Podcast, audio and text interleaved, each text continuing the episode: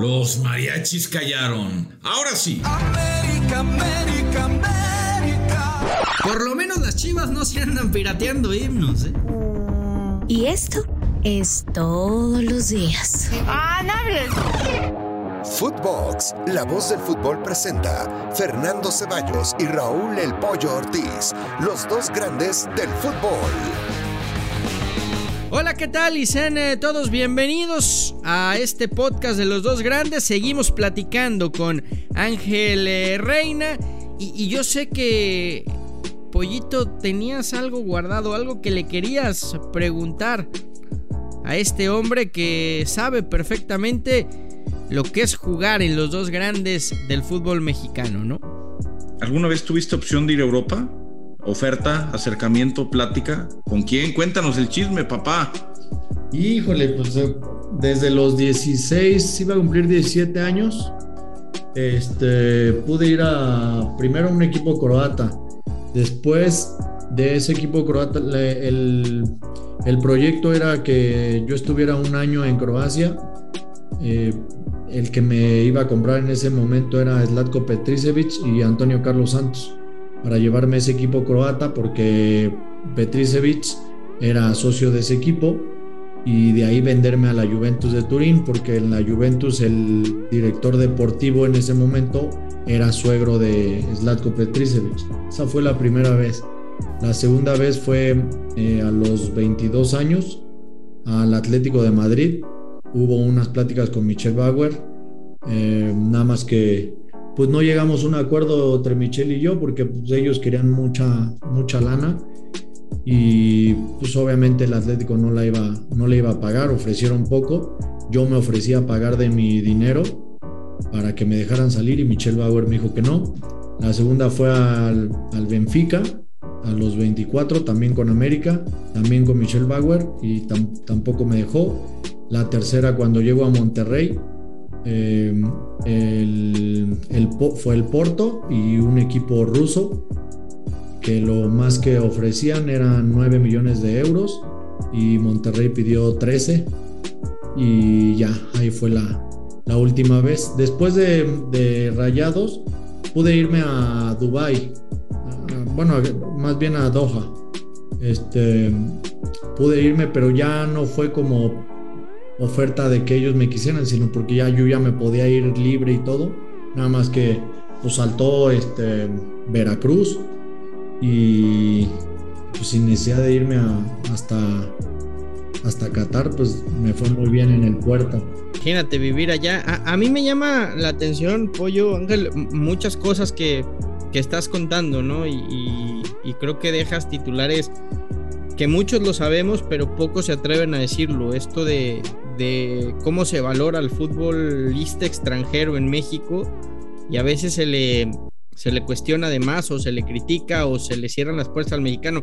Creo que pasa algo, algo muy contrario, algo contrario, perdón, a- al resto de los países, ¿no? En donde el extranjero tiene que rendir dos o tres veces más que el nacional y aquí pareciera que es al revés, que, que por traer un, un pasaporte extranjero ya bienvenido sea. Sí, imagínate, eh, en toda mi carrera me, me tocaron grandes jugadores extranjeros, pero también grandes fiascos extranjeros. De verdad que yo decía, no, no es posible. O sea, ¿Hay corrupción en el fútbol mexicano respecto de esto, Ángel? O sea, po- por, promotores que, que arreglan con, con directores deportivos, por- porque se ha filtrado por todos lados, ¿no? Y, y recientemente incluso hubo una investigación de eso, eh, un tema que muchos conocemos y, que pocos lo han podido documentar, ¿no? Pero que, el negocio está ahí, en, traer extranjeros a sobreprecio y colocarlos dentro del fútbol mexicano. Mira, eh, de hecho, yo tengo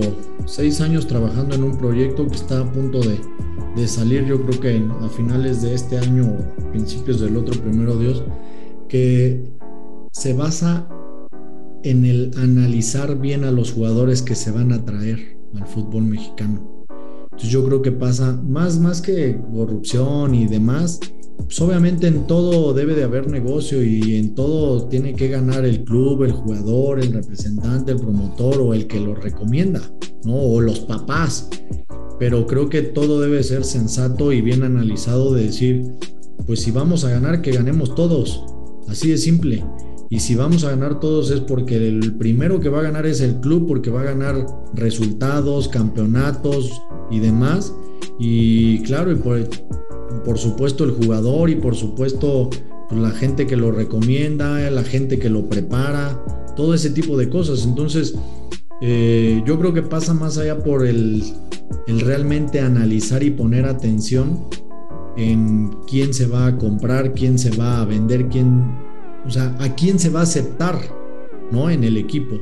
Porque te repito, o sea, benditos los, los extranjeros que, han venido a hacer diferencia desde, o sea, desde que yo era niño. O sea, Ivo Basay, este, Antonio Carlos Santos, el figurón Craggy, que es un, un grande de mis ídolos, el ruso Brailovsky, o sea, obviamente Carlos Reynoso, todos ellos que, que benditos sean, ¿no? Eh, pero también hay unos que, ay, papá Dios, o sea, es muy grande. Entonces, este, eh, yo creo que pasa más por, por eso que te digo de la Pero, es un exceso, ¿no? Ocho extranjeros por equipo. Sí, eh, definitivamente. Creo que, pues de por sí no tenemos mucho, este, mucha materia mexicana talentosa.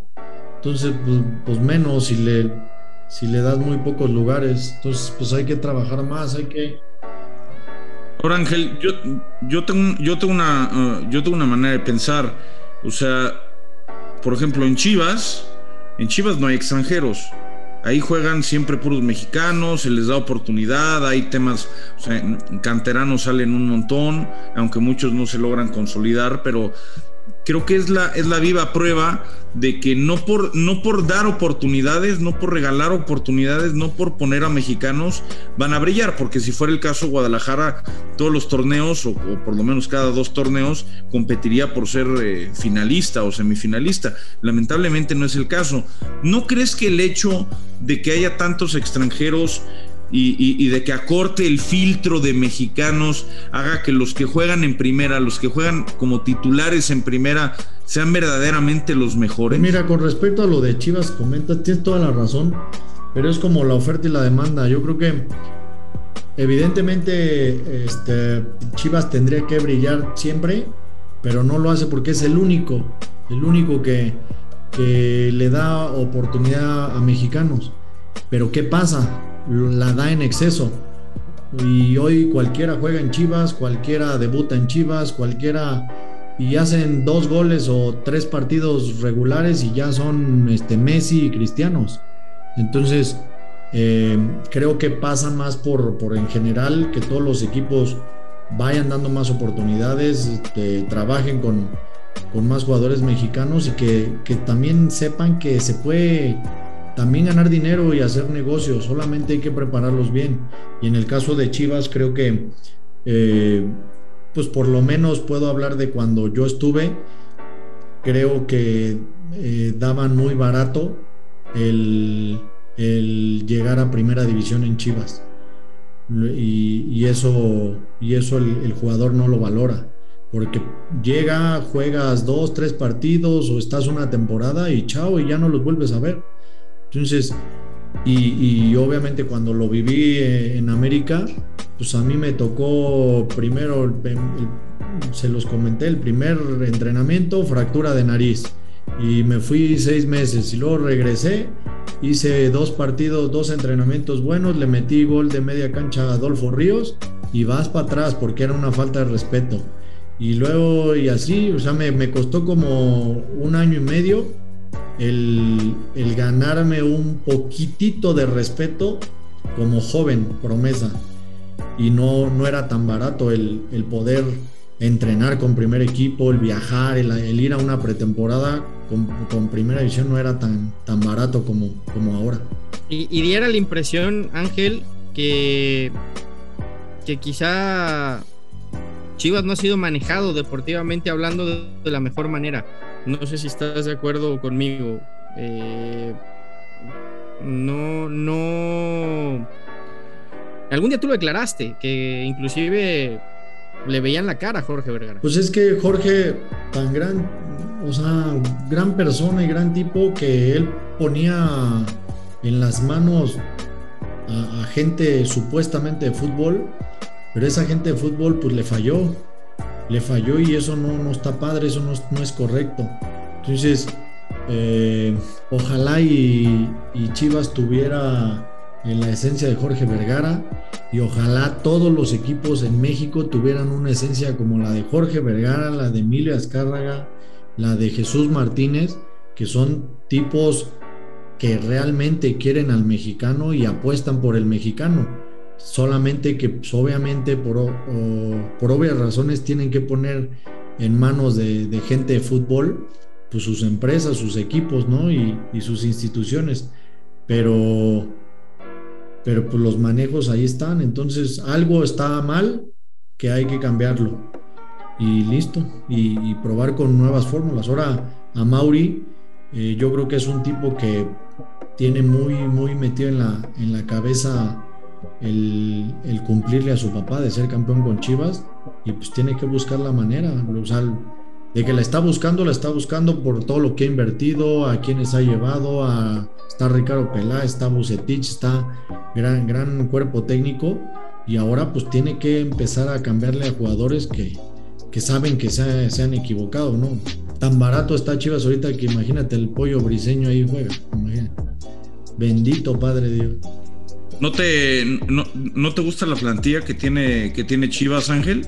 Eh, porque Ricardo Peláez dijo que ya nos iban a reforzar. Que por ahí sonó Marco Fabián, por ahí sonó Eric Aguirre, pero al final ninguna incorporación se ha dado. E incluso se fue JJ Macías al Getafe. ¿Con esto le alcanza al Guadalajara para competir, para, para poder ser campeón?